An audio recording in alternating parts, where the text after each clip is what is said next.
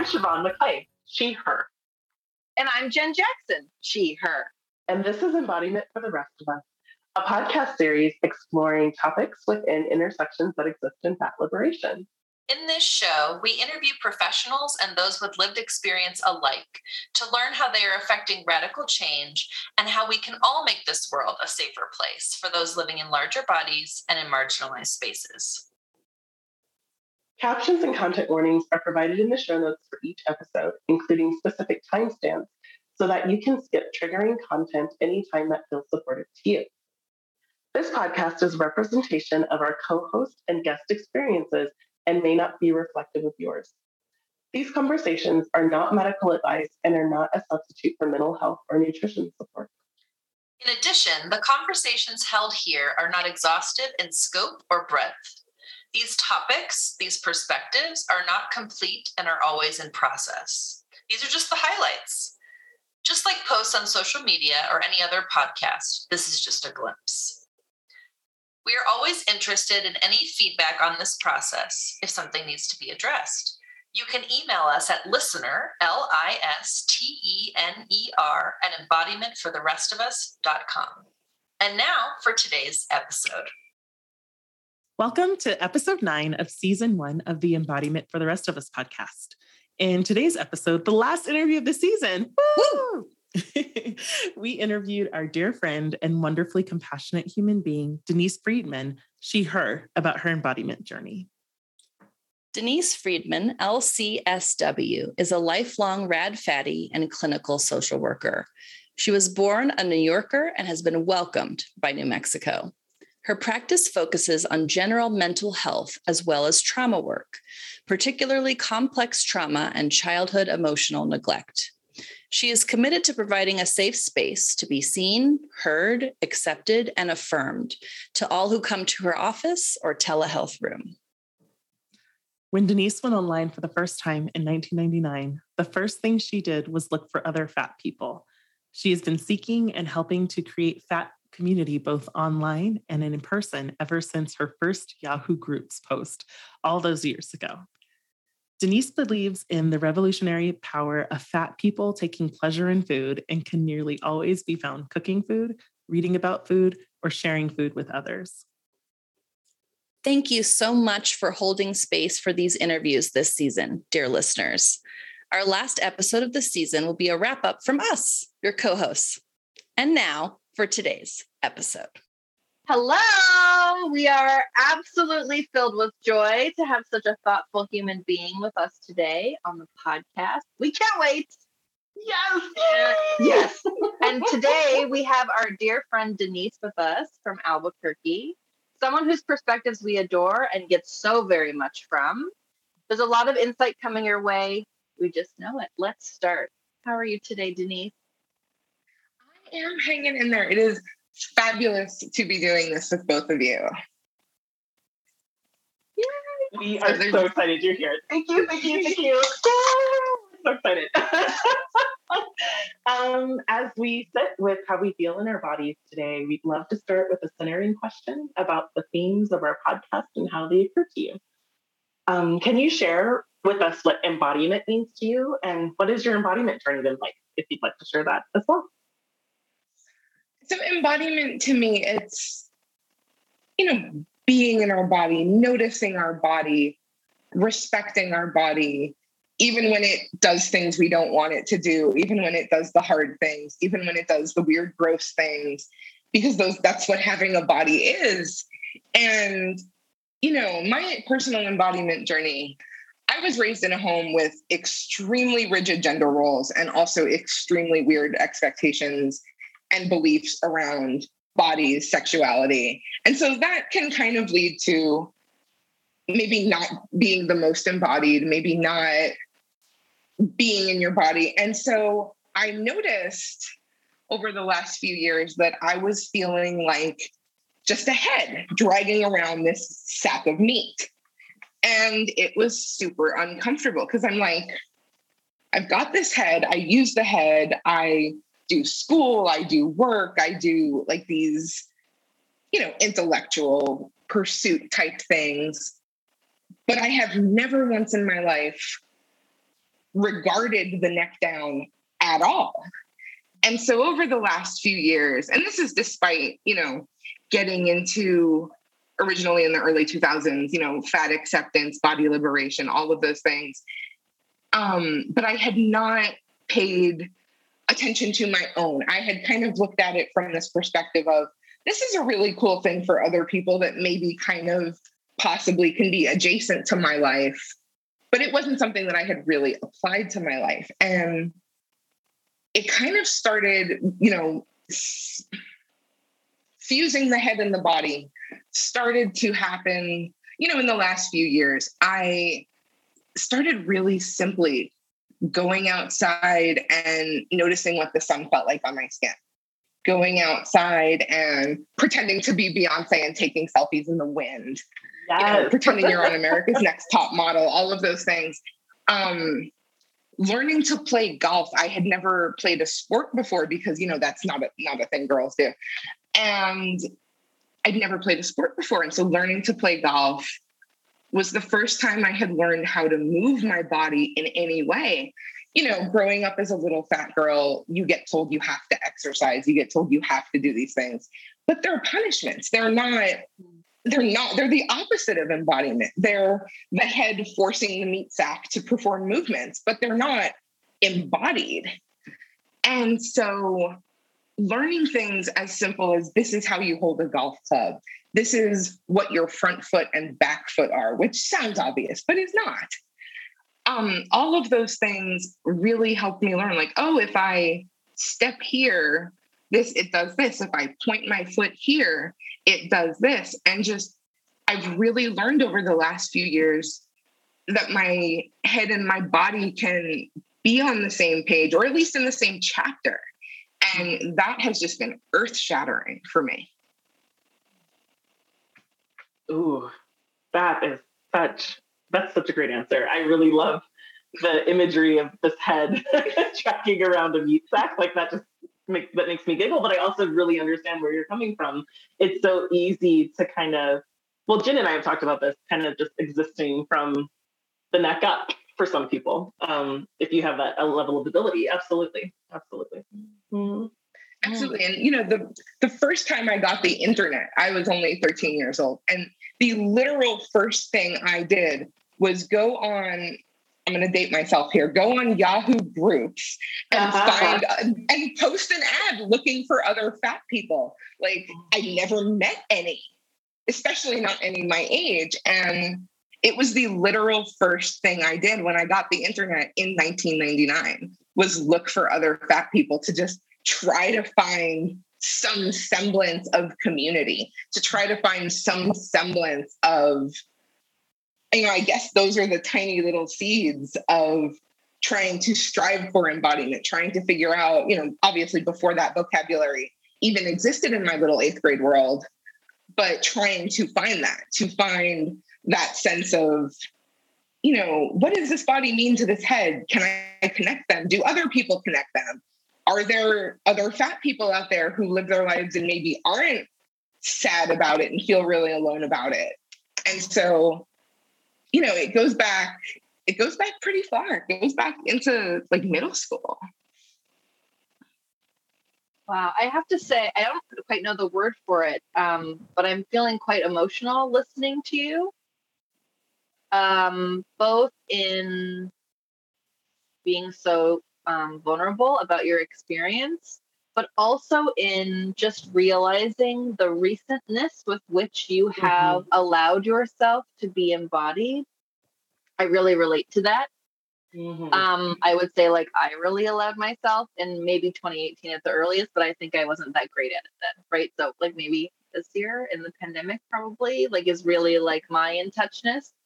And I was just feeling really related and connected to you in those experiences and um, also feeling really hopeful when you talked about going outside and just feeling the sun on your skin mm-hmm. that sounded hopeful to me like what mm-hmm. a beautiful thing to do for yourself for for the head and the meat suit to become like one full package like to to be there in the sun together just sounded glorious and um, it was making me think of wearing a swimming suit as a fat person. It was making me think of Mm. being near water as a fat person. It was making me think of just like existing outside in space and like how accessible that is to just be in the sun.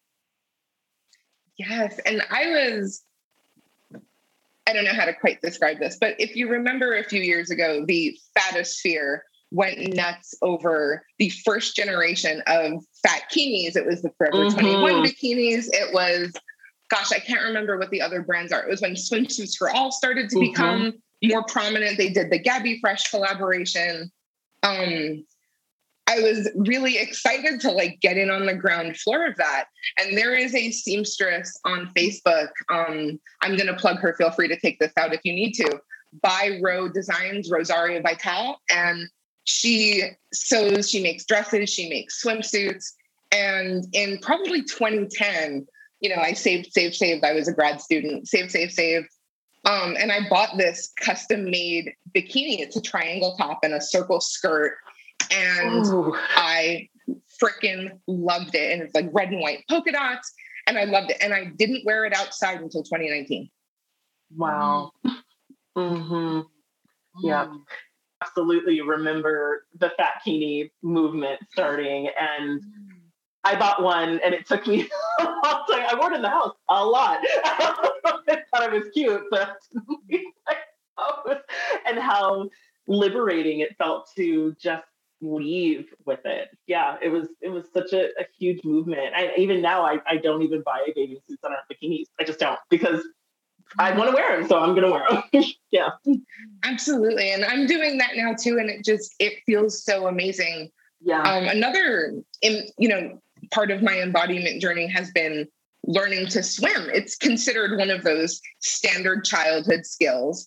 Some of us, we have different upbringings. We don't learn the heavily finger quoting standard childhood skills. And it's okay to learn those as an adult.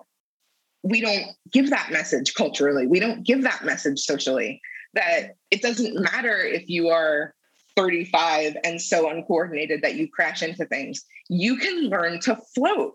You can learn to swim. You can learn to not just decorate your body, but use it and decorate it and enjoy it. That was really beautiful. Let's see if I can talk through my tears. I um I realized the words for what I was looking for earlier. Whew. This has never happened to me actually with any of the interviews. Mm. Oh, you got me good. Um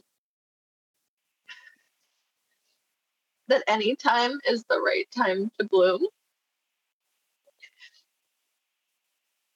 I was thinking about younger you, and I wish I could tell her that. I was also thinking about younger me, and I wish I could tell her that. So thank you for that. These beautiful visual images that you have of describing your experience, this narrative quality, oh, it's got me like deep down tugging on like the deepest kind of heartstring. This is beautiful. I am both proud and some other emotion that I can't put my finger on for being the first person to make you cry during the podcast. I love it. Mm-hmm. Thank you mm-hmm. for that. It helps me be, mm-hmm. it's helping me feel vulnerable, which feels really good in the context of this podcast that it can be raw and honest. One of the things that really helps me connect with that younger self who just needed to know that, and you may find this useful as well. I look back at pictures of that little girl and I'm like, you're doing it. Yeah. Mm. Oh, I want to hug you, Denise. So many hugs. Yeah. yeah. Yeah. Oof.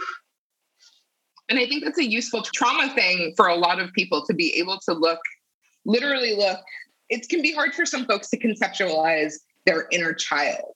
Mhm. And I think sometimes using those childhood pictures, those visuals, really, really can it can help. It can give you something tangible to connect to, to say, like, this child was put in situations that maybe weren't beneficial for them.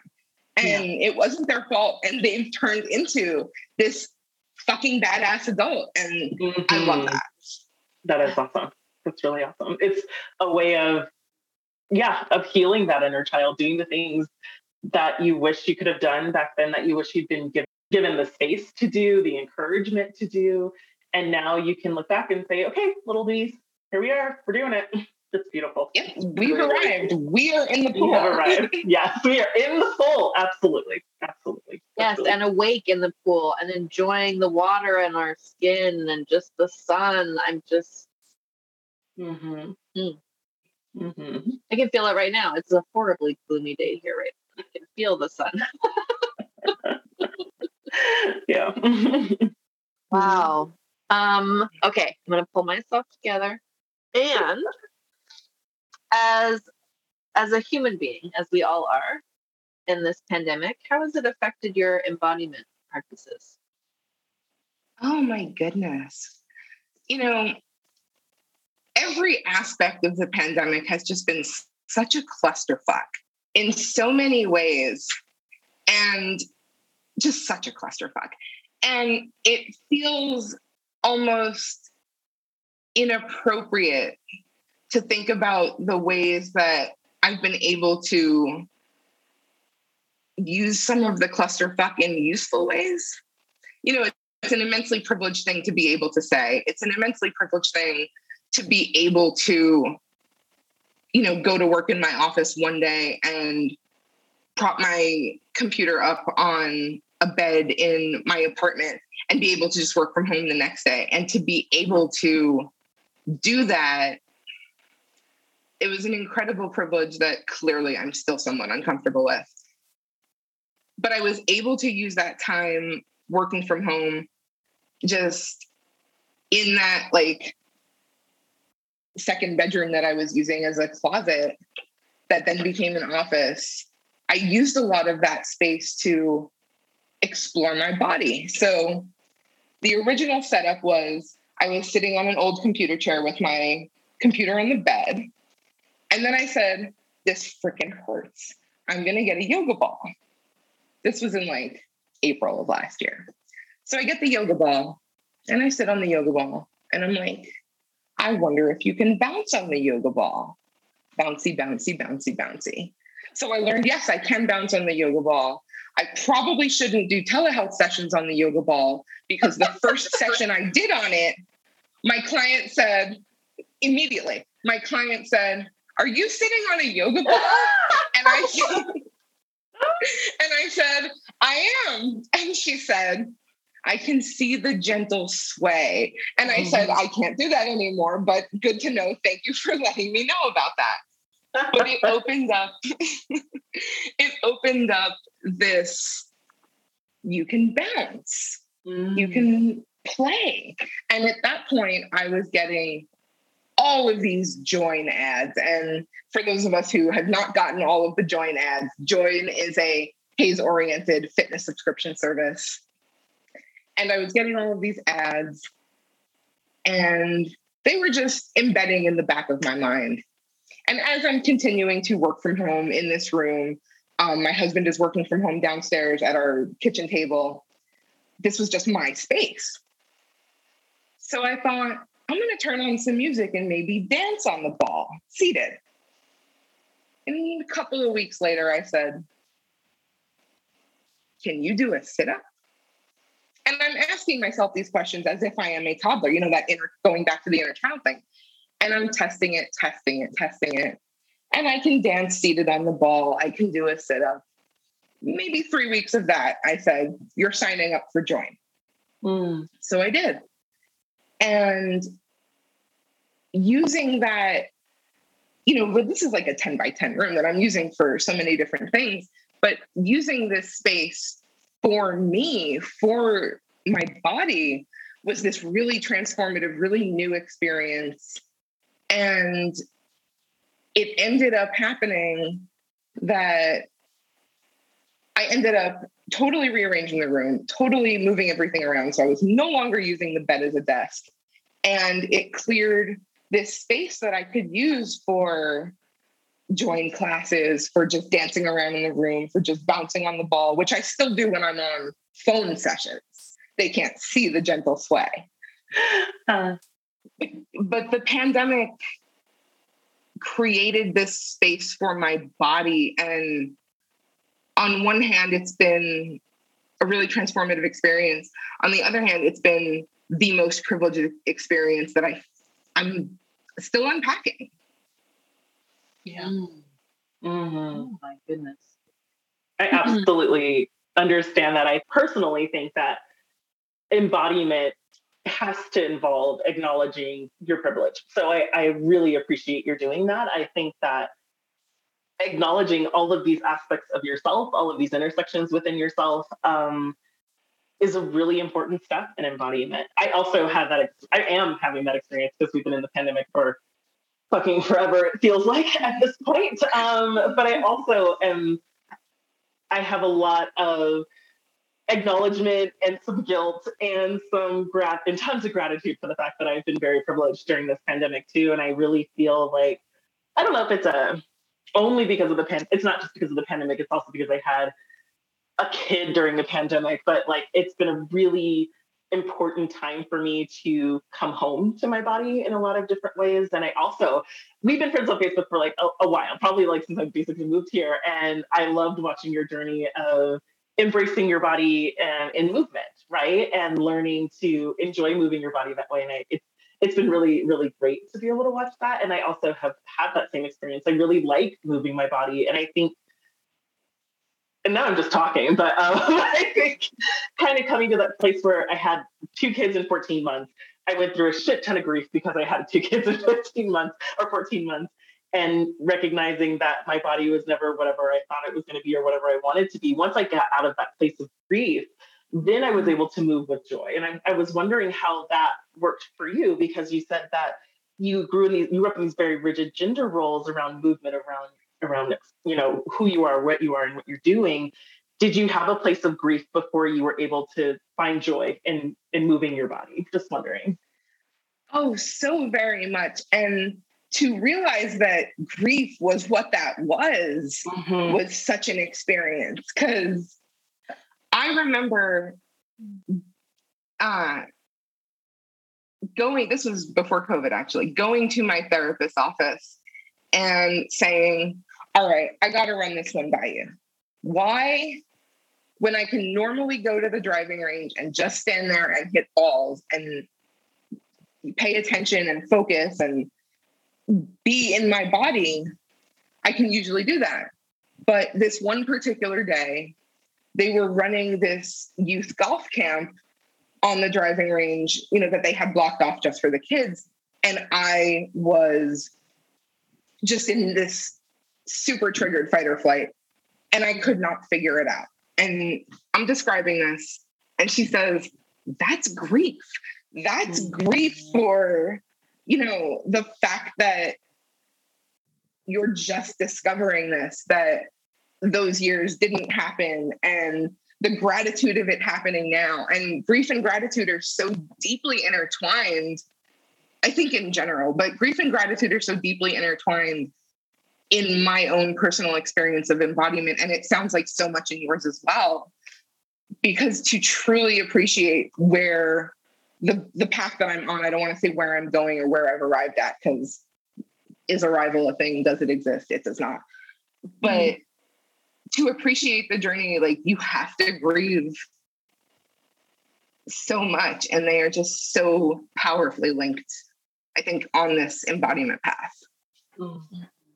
I'd never thought of grief and gratitude as being linked, and that is, whew, that's a journal topic for me. That, but as soon as you said yes. it, intrinsically, I was like, oh, yeah, of course they are. Wow. That's really something. That's really powerful. Yeah. Oh, and I could talk about the intersection of grief and gratitude for hours and it would derail the hell out of this, but it is such a powerful, it is such a powerful intersection. Wow. Mm-hmm. It's like the duality of things or the, or um, that we rarely are experiencing one individual thing at any time as if we're some sort of I don't know, computer program. And also that's not how I use computers anyway. I have a thousand tabs open and like seven programs and like, you know, that's more reality. Um in talking about this embodiment, your embodiment journey, I'm curious, um, if there is a time or moment when you feel most embodied and what lights you up Oh, about that. definitely being outside. You know, before I had really learned about my own body and I was still only applying all this knowledge I had to other folks and their bodies, mm-hmm. I remember thinking, and gosh, this can be my public apology. I remember thinking that the people who did yoga poses in the corner on breaks from classes were being really performative about it. I was like, oh, we get it. You do yoga. And so this is, I guess, my public apology to not understanding that because I wasn't there yet. And these people are just so embodied and so in tune with what their bodies needed. And they were giving themselves that. And I just had no idea. And now I notice it in myself when I'm outside, when I'm in the shower. I think outside and in the shower are such wonderful places because they're such intense sensory experiences. Mm. Mm. You can feel, you know, like I mentioned earlier, the sun, the wind, even like the little beads of sweat in your folds as they come up, which I think most folks don't think of as a positive experience, but it is such a part of being in your body, noticing, Mm. you know, where am I uncomfortable? Where am I irritated? Where am I sweating? Where am I really comfortable? Where does this chair like feel good in my back, feel bad in my back? You know, when you're in the shower, the feeling of the water, the like little clump of hair when you have long hair that just slides down your body and you're like, but it's just such a sensory experience. And all of those things, um, I feel so in my body when I'm really noticing those sensory experiences. Mm. I um the phrase embodied sensing just came to mind. Like these tiny Mm. little things. I was so I'm in Brooklyn right now and I was just thinking about how it feels like a sweat lodge here to me because I'm so used to now being in New Mexico again without any humidity or at least Yeah. I mean nothing compared to this.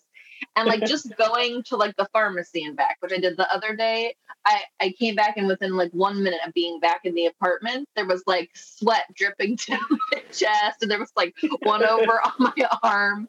And just I actually took a moment to notice. Like normally I would like wipe it away and I did eventually, but it was like this like slow trickle, like something going on. Um and that just this is reminding me what you said at the very beginning that it's like all the different ways in which we notice being in our body. You said even if they're hard things to notice, even if they're weird or gross, like they're just Yeah. bodies. It's just like when we talk about life. Life is hard. Like, why make it harder? Like, bodies are weird. Why make it weirder? Why are we told to make it weirder for ourselves? Like, it's it's already weird. And I feel like weird can be a wonderful thing, like in noticing, like noticing quirks and and recognizing them as self and um like a real yeah the word self is really like sitting with me today like uh Siobhan, when you were talking about oh journal topic we're always talking about this by the way we're like oh I need to like journal about that. but in thinking about this intersection of gratitude and grief that to me sounds like looking deeply at the self like acknowledging something that can feel really challenging i used to find grief not challenging, but gratitude really challenging. It was like that activated my fight or flight to even engage in gratitude, like directed at myself very specifically, Mm. like to to like re- recognize my accomplishments or my presence having some meaning for myself or someone else, those kinds of things. Um, I never considered that there was some grief to do there Mm. was some uh, processing and reflection to consider about um, why I would not be grateful for myself, to myself, about myself, anything like that. And those were things I was taught, and I can, un- if I learned it, I can unlearn it. So I was really sitting with the self and gratitude and grief and how unlearning is an honest exploration of, I mean, so many things, but like really thinking about it as an exploration of of these things like you know, I said, what lights you up? And like, I feel lit up by considering exploring. Mhm, Like that transferred mhm. over here immediately. Thank you for that. Absolutely. Mm-hmm. Mm. hmm Uh, do you have a daily embodiment practice? And if you do, what would you recommend as an accessible way for everyone to be able to do what you do? So for me, if I call something a daily practice, it immediately becomes pressure and I stop doing it. Mm. Totally if I say to myself, if I say to myself, you can do this when you think about it, Mm. it becomes much more accessible. And I have used this trick. This is kind of an ADHD executive functioning trick um, that I originally started using. Speaking of bodies being weird, I originally started using because I couldn't remember to brush my fucking teeth because I thought you had to do it. You had to do it in the morning or at night or both, or obviously, like I thought there were specific times. And if you didn't do those times, you could not brush your teeth. Mm. And then I realized what is stopping me from brushing my teeth when I notice my toothbrush? Mm. So I started doing that. And I have basically taken that and applied it to my embodiment practice because that empowers me to do it in this incredibly low to no pressure way. I don't feel the need to give myself shit about it almost. It's, hey, you're in the shower. How does that feel? How does the water feel on your skin?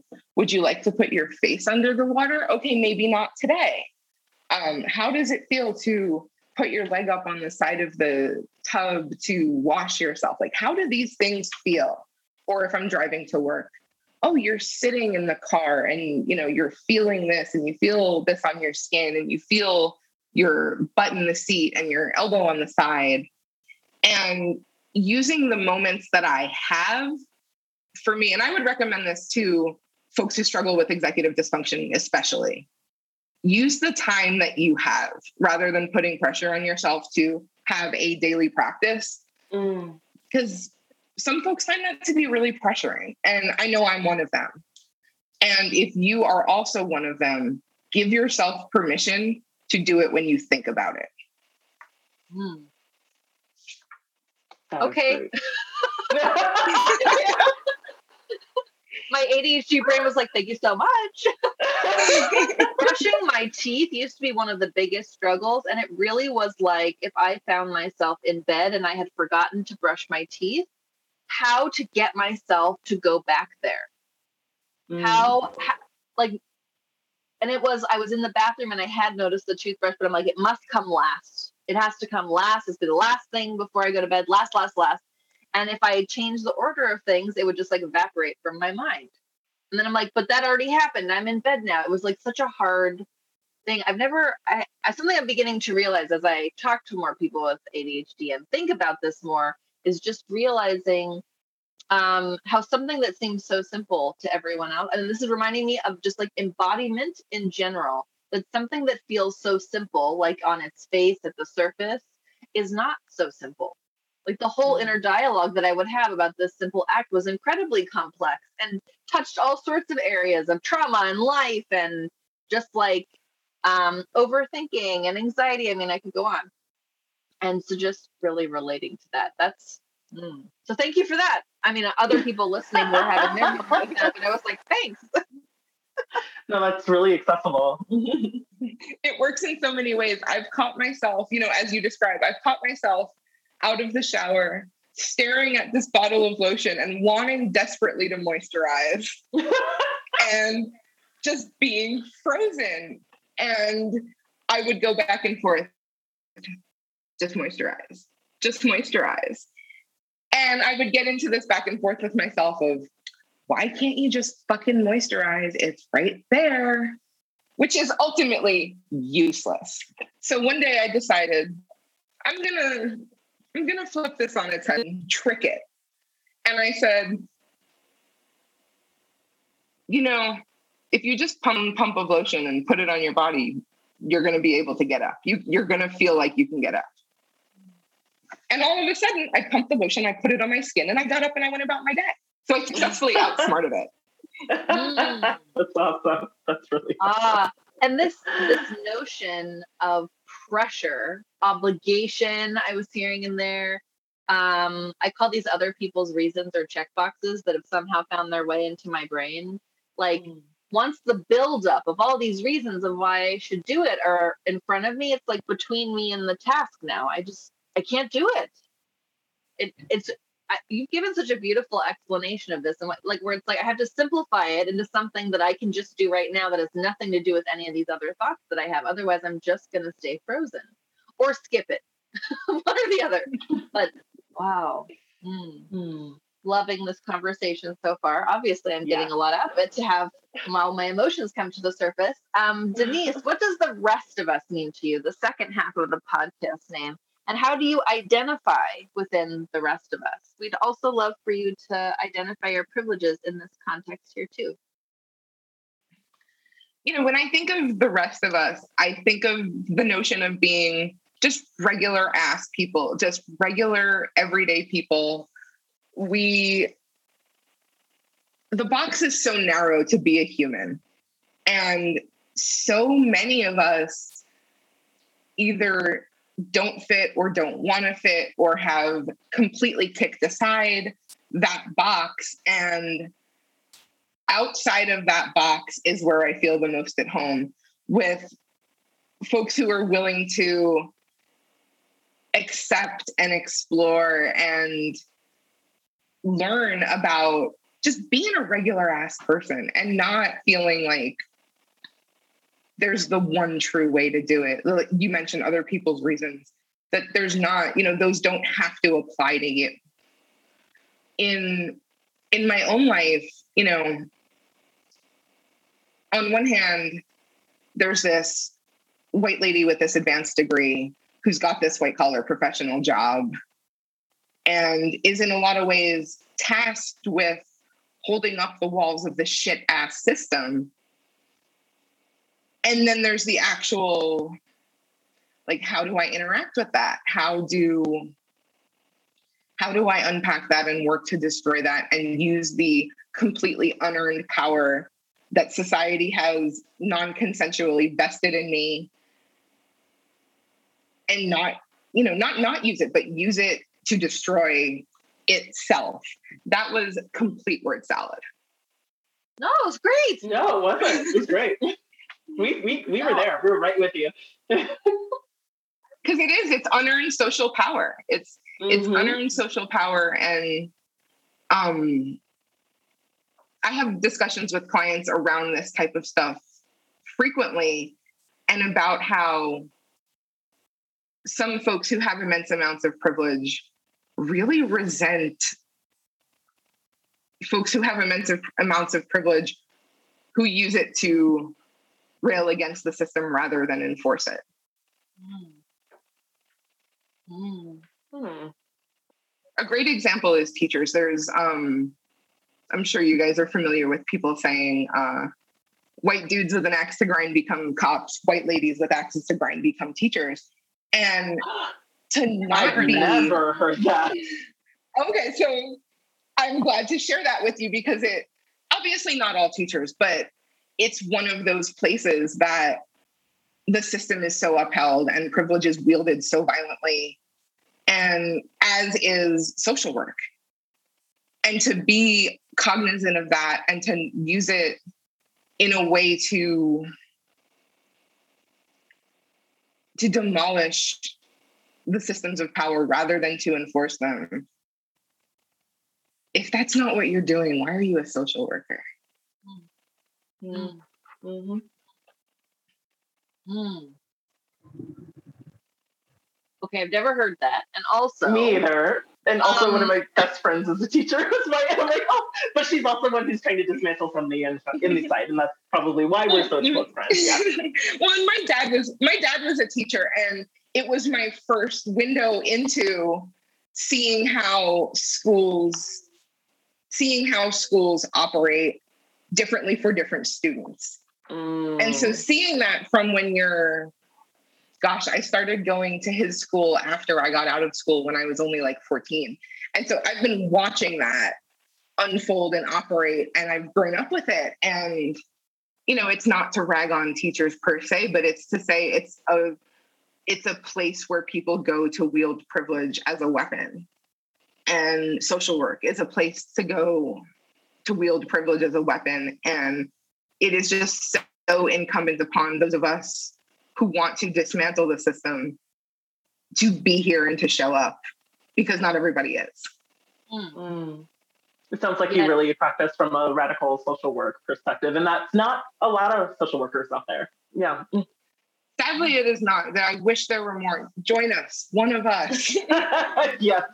Fuck shut up. So, what would you say are your uh, rest of us is like the things that make you feel like something that is within the idea of the rest of us? You know, growing up in poverty, growing up with the really rigid gender expectations, growing up with knowing that, knowing that access to the world is not for you. It's not for you because it's for other people.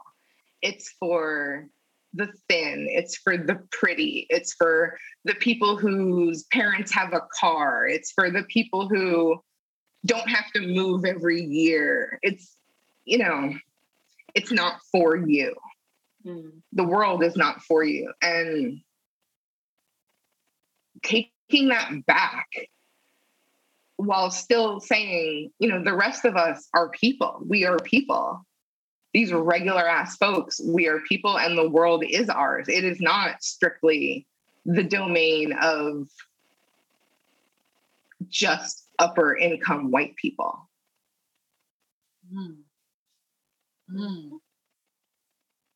Um, this reflection about radical social work and about how taking back being a person is a radical, like, seems like against the status quo radical thing. Um, just really feeling like it should not be.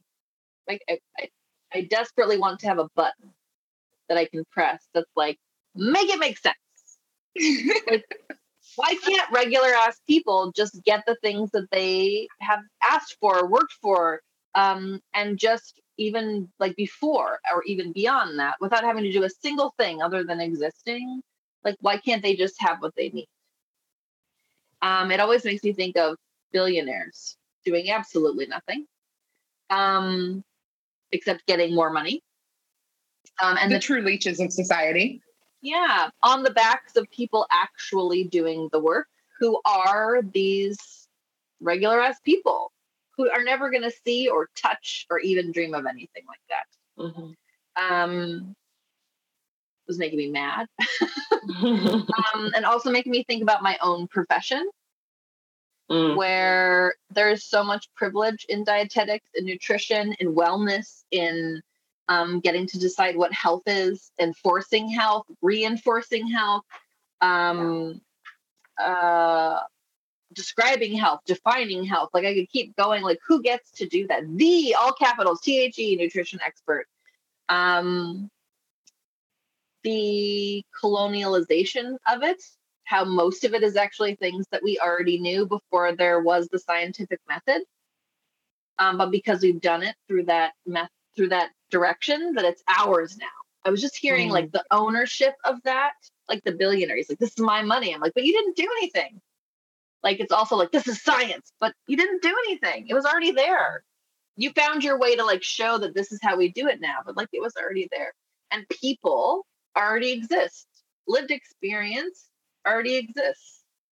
Um not needing to prove our existence or perform to match norms, which I'm starting to hear in my head. We had an amazing training yesterday, and there were these videos that we watched that was norms and ideals are actually the same thing. And I've actually never connected that before. Mm-mm, norms, ideals, norms, ideals.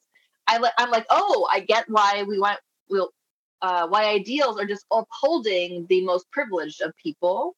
Mm-hmm. And also how norms are things that like trap us and get us conditioned, but I never thought about them being the same. Mm-hmm. Holding mm-hmm. up, I mean, it seems really obvious now that I'm saying it, of course, but like right? holding up a system also generates the norms. But who gets like why did they get to decide the norms? It's just because of power dynamics. Like everyone should be able to decide what's ideal or the norm, heavy emphasis on these air quotes here, for themselves. Um, that's another thing that I wish that so I call my inner child Jenny K. That's what my mom used to call me when I was very young. Um, I would like to tell Jenny K that it's okay to just be yourself.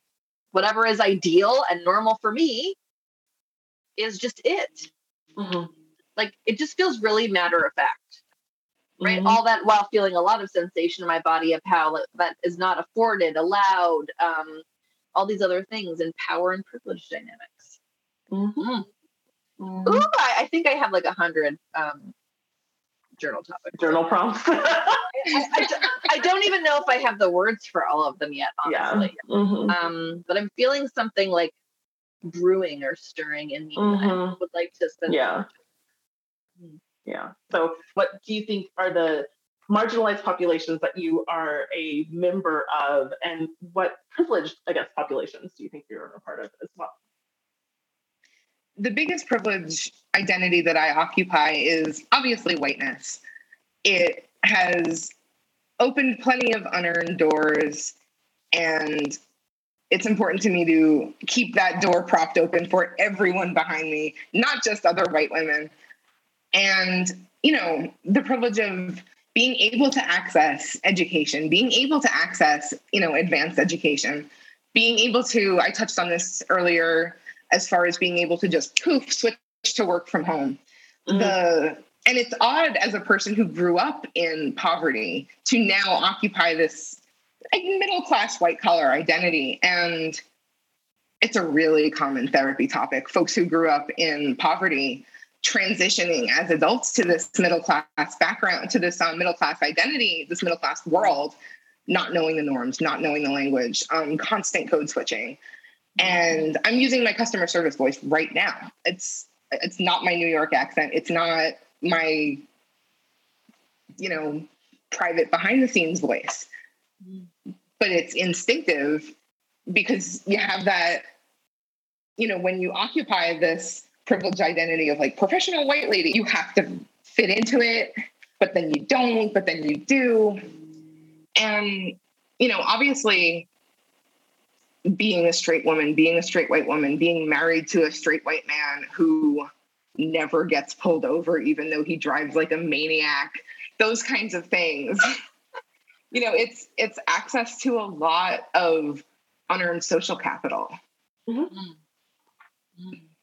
And then in the same token, you know, the marginalizations of, you know, moving through the world as a fat person, moving through the world as a woman moving through the world as someone who does have to kind of put on their customer service voice and not use you know that vernacular that they grew up with. It's you know it's the intersectionality of all of it. It's it's a you know it's being cognizant of it all the time is just so necessary to i think be a person in the world Mhm. Absolutely. Mm. Mm. The recognition of your regular assness is something I was just saying this in my mind. I was like, yeah.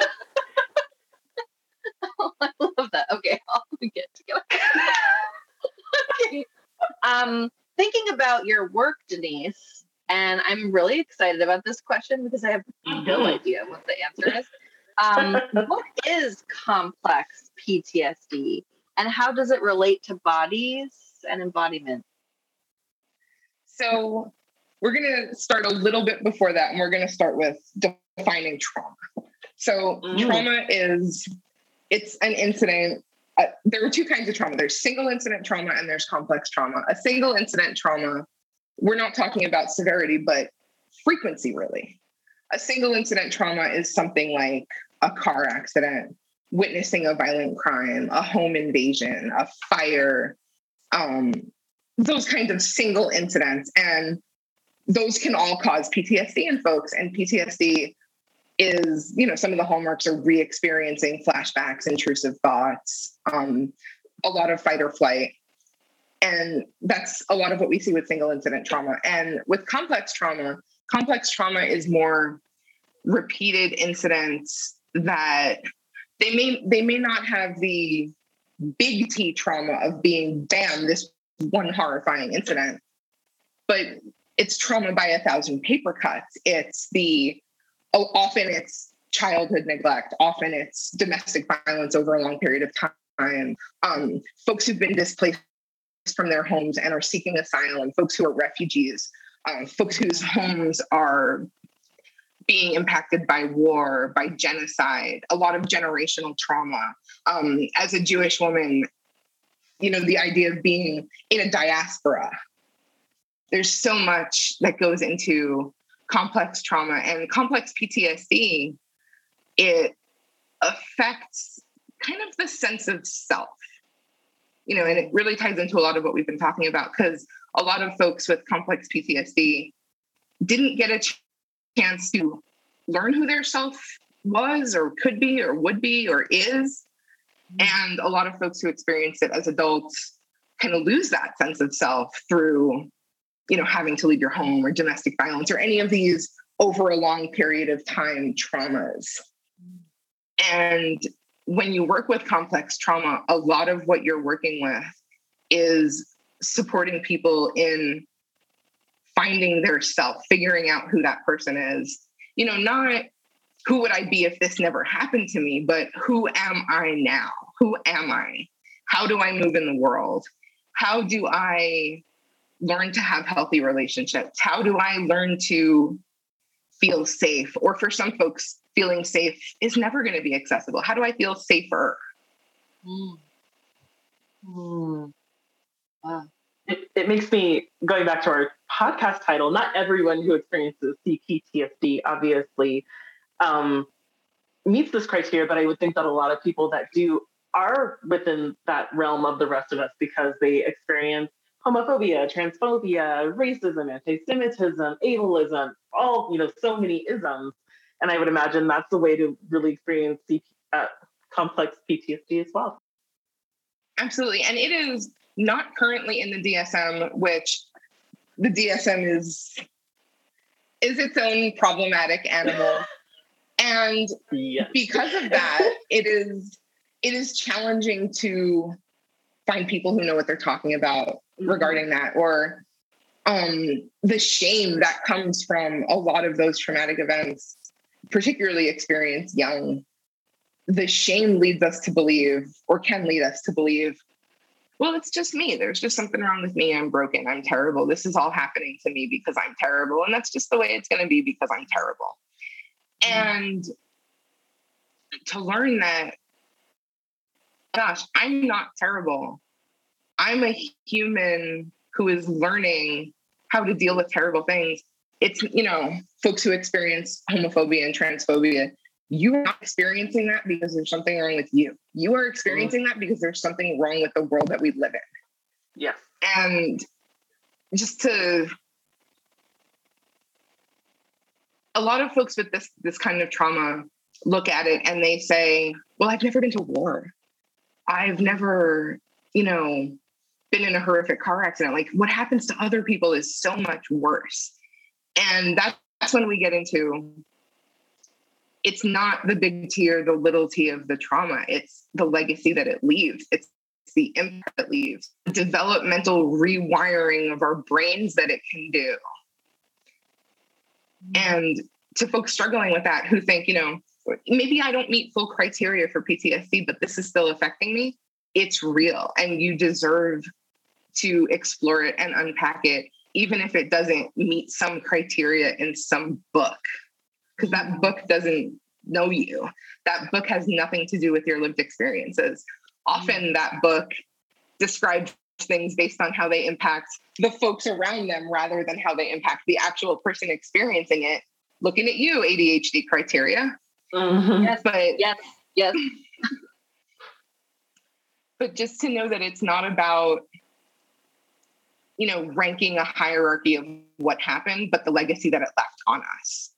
Mm. Ooh, okay. Wow, that's really good.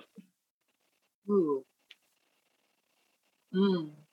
I could hear a real kindness in there, like an Mhm. invitation to be kind to ourselves. Um, and also just thinking of the DSM and ADHD criteria, like who are the privileged, unearned social status individuals who got to make those decisions and get to be the ones like pushing their perspective of those things on people instead of listening to them where they are was um, slightly enraging me under the surface of that as well. Hmm. Mhm. In talking about um, supporting those getting back in relationship with their bodies and you know working toward embodiment, what is your take on intuitive eating or the health at every size movement? Where do you think they both fall short? They are a wonderful introduction to exploring embodiment.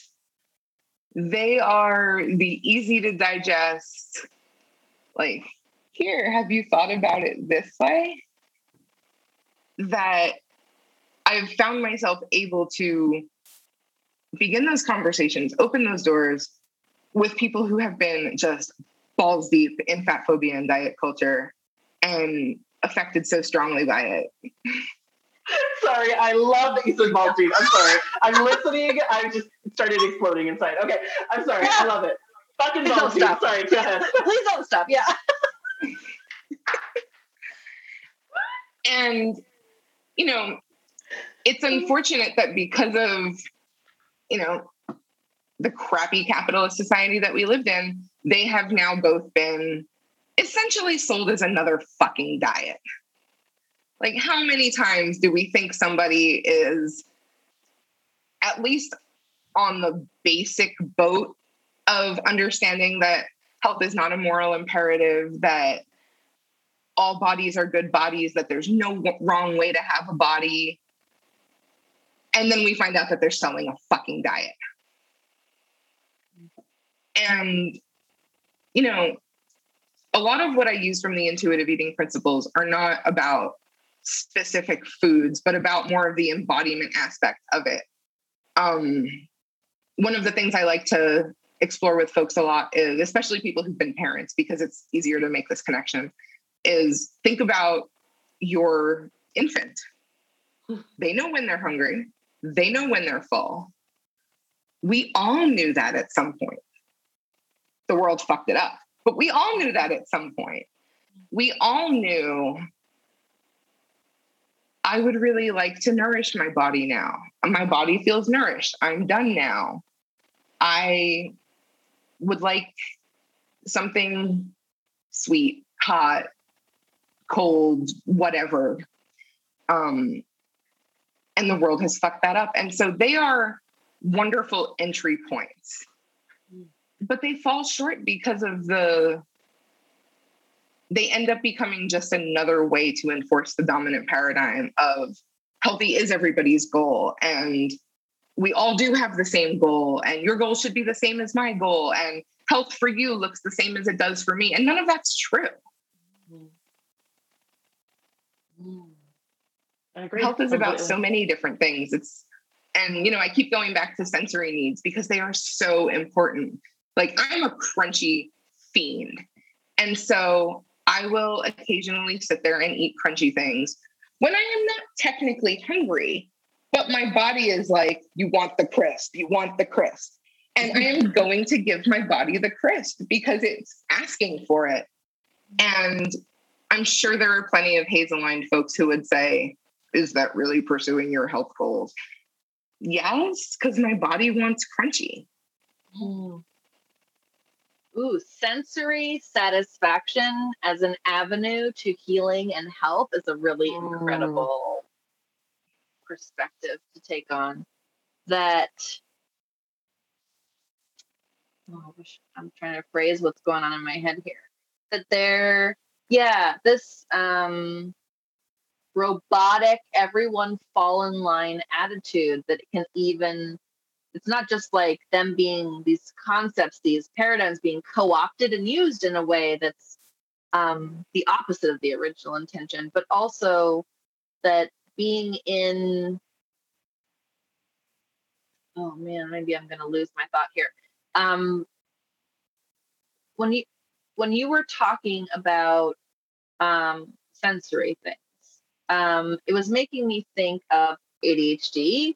It was making me think of um, anxiety, how tactile expressions of our inner environment help release it instead of it being contained, building, um, something that we get stuck in in some sort of loop. Um, how valuable it is to like crunch on ice. Mm-hmm. Um, I know every dentist out there is gonna be like, "Don't do that." I'm like, "Listen, crunching on ice is my favorite thing." Yep. Relieving tension in the jaw and all these muscles and tendons and ligaments that exist here um, is such a natural place for it to go, and also like just also feels like a natural place for it to release there is no time of day to do that except when we feel like it. Like mm-hmm. releasing tension in the jaw when we don't feel that tension in the jaw isn't going to do anything. So honoring how we feel in a moment sounds pretty darn embodied. Mm-hmm. Mm. Mm-hmm. Absolutely. The notice, like what you were talking about at the very beginning, the noticing, even of things that feel gross or weird or, you know, the the unclear, exploring them anyway that's something that's kind of sitting with me so far in this conversation, Denise. And I think it's a really special kind of space that you hold. Even if something doesn't feel perfectly clear, mm-hmm. it can still be looked at. It's something I've just like been sitting with as you're talking. That we don't have to have like a bright and shiny definition that has like perfect lines of the letters and like is in these like you know, in in lines all in a row. Like it can be really messy. So for everyone listening, I'm showing them my notes. My notes are messy and all all over the place right now because that's how it feels interesting to explore the messiness in this mm-hmm. conversation with you. So thank you yeah. for holding that space. It's really like it's really resonating over here. Yeah. Thank you for articulating that so well. yeah. The word that keeps popping up for me is radical, um, which is a word I love anyway. Like I want to say it all the time. Like thinking about radical, as you were talking earlier, it's like, does every profession have a radical aspect if they're doing, you know, kind of mm. doing the work? Like, are there, I love teachers. So like, are there radical teachers, you know, um, who are trying to dismantle from the inside, who are doing such incredible work during this fucking pandemic? Are there radical, you know, I know there's a radical librarian because I know one of them, but like radical, you know, everything, banking, which is microloans and like all this.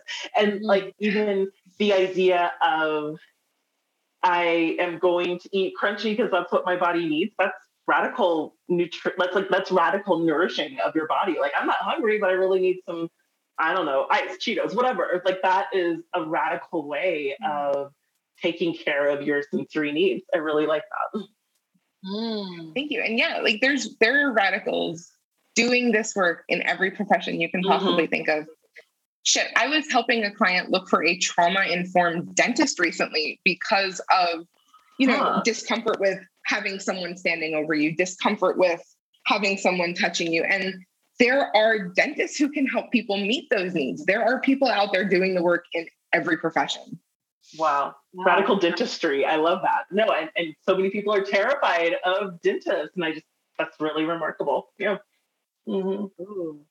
Mm-hmm. Mm. Radical food, okay. radical professions, radical, radical, radical. I love it. love yes. it. It's a great word. Mm-hmm. We've talked a lot about the big and small picture perspectives in this conversation. What do you think we can all do to make a difference with what we've learned today? you know, this might sound real elementary, but it's not. Your body is yours. Mm-hmm. It doesn't belong to your family. It doesn't belong to your partner. It doesn't belong to your kids. It belongs to you. And whatever you can do to support that, whether it's, you know, noticing the sensory things or feeding your body in a pleasurable way or healing from trauma so that you can experience your body experiencing pleasure, whether that's sexually or some other way. It's your body is yours. And there are so many ways to be kind to it besides what we see on those toxic positivity memes. There are so Mhm. many ways to be kind to yourself. There are so many ways to explore your body, starting from something as simple as I think I'm going to step outside. I think I'm, let's go even more elementary than that. I notice I have to pee. I'm going to go to the bathroom rather than sit there uncomfortable. It is my body. I recognize I have a need to pee. I'm going to go. I can do that. I have this autonomy over my body. I can recognize that sensation. Mm. You know, it starts with the most elementary body processes and flipping the script on how we talk about it. I, like probably many folks out there, am a nail biter and have been since before I can remember. And since before I can remember, it has been if you don't bite your nails for this long, you can get a manicure, get a nail polish, whatever. Some sort of reward for not doing a thing for an arbitrary period of time. But a way to practice embodiment in something like that is it's going to feel so good when your cuticles aren't bleeding. It's going to feel so mm. good when your nail bed starts to grow back because I am a serious nail biter. Like we are not talking little messing with here. We are talking bleedy and painful. Mm. And if you're struggling with something like that, think about it in terms of how does this feel? How am I experiencing this? How does this feel in my body? Do I have to berate myself if I go nine days and then on the 10th I bite my nails? No. I can look at it and I can say, look how well it's healing. Look how much less bleedy it is. Look how much less pain I'm in. Look at how much less MRSA I'm going to give myself from touching things while I have open like open wounds. You know, looking at it in the really, really like nitty gritty of how is my body and myself, how are how am I experiencing this? Yeah. Ooh, that's good. And I think you talking about kindness really makes me think of what you're talking about complex PTSD and giving yourself that kindness and saying, like you said, maybe I didn't have this like very large event, but I can be kind and acknowledge that I have been through trauma with these kind of paper cuts, as you said. Like, I think that's a really kind way of looking at your history. Absolutely. Kindness all around. Yeah, Mm. kindness goes so well with embodiment because Mm-hmm. it's hard to be in your body when you're actively railing against it. Mm. Ooh, yeah.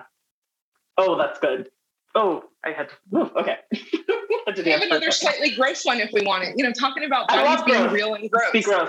If if you if you pee a little when you cough, it is okay to just buy the pads. It is okay. Yeah.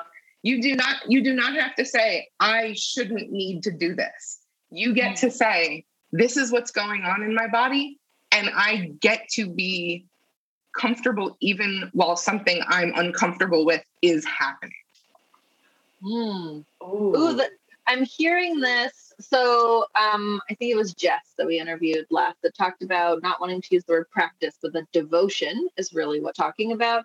So I was just hearing what you were saying as really devoted to your body.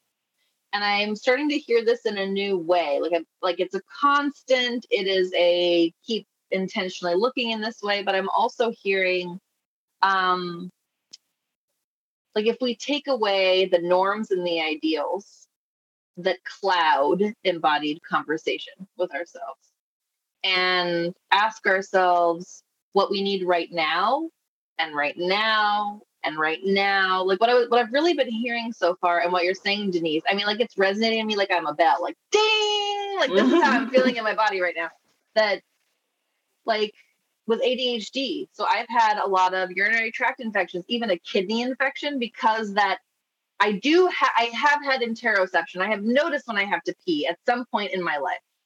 And because of pressure to perform and accomplish and there's only one more hour till the workday is over, but somehow three more hours ended up being work. Like mm. these sorts of moments that there were it felt it's just like we were talking about about brushing teeth it feels like there are these specific moments in which to honor ourselves and then we like have to abandon it because it's too late.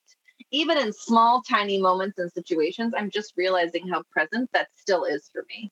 Even right now almost 39 years old. Like right now just really getting how i would deny my body signals to get something done. Mm-hmm. um, that i would um, beat myself up for it later, long before I would address it in real time.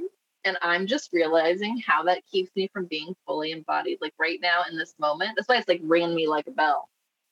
Mm-hmm. Um, it it also feels like that's what embodied sensations are offering to us. They're like ding, and we're like stop vibrating. I'm doing something. Right? It's just like when phones or computers annoy me by, by, by making sounds and disrupting my experience um, I have real I'm realizing right now that I have turned my embodied signals into feeling like annoyances when they're like the most sacred of messages that I am getting. So much more important than seeing an alert for an email or the time on a clock. Or um, it's also new to me recently in um, being virtual as a dietitian. I've been seeing everyone for an hour. I'm like, oh, therapists do it for 50 minutes. Like that's their standard. But what we do is for an hour. Well, come to find out, I'm the only one doing. Like I'm like, oh my gosh, I need 10 to 15 minutes each. I like I need to be able to transition and process and do my notes in the moment, not later, and all these kinds of things. Like just realizing how much we keep ourselves from, like just saying this, like I keep saying it a lot this week because I am changing everything that I'm doing about this because I deserve those 10 minutes. I Mhm. deserve to be able to support myself and listen to my sacred messages while encouraging clients to do the same. We all deserve to be embodied and human. We don't have to be Mhm. workhorses. We don't have to Yeah, be. it's not something. Oh, sorry. Go ahead. no, no, go ahead. It's not something we have to earn, and the concept of earning jams us up so so badly. We get it just by being a human. There's a meditation on Joyn that I like, and most of it is focusing on I am a living thing. And that's just so simple, Mm. but so not simple. Yeah. We don't yeah. have to earn it. We are living things. Mm. Mm. Oh, that's good. We don't have to earn it, and we don't have to pay for it either. Mm. Um, Yes. I feel like I could let myself get away. Like my already, like my um adrenaline senses were already like coming back up to the surface. Like you're right, I don't have to earn it, but I do have to pay for it. I'm like, but no, wait, no, I'm gonna just disrupt that right now. No, we don't. We don't have to earn or pay for No. anything. Mhm. Um, we just get to exist, ask questions, and answer them. We don't have to wait for the answer. Is I'm just realizing how much embodiment is not just questioning and curiosity, but also the answers themselves, and of course the process in between. But just like really thinking about Mm. have I been answering any of my own questions? Uh, right now, I actually don't know the answer. I'm sure that I have, but I hard on myself and say no immediately and be like super dramatic and black and white about it. But what I'm getting right now, my my therapist right now would say, Jen, can you just stop for a minute? Can you just like stop for a minute? I'm like, okay. And she's like, don't say that shit to yourself. So I'm not gonna say that shit to myself.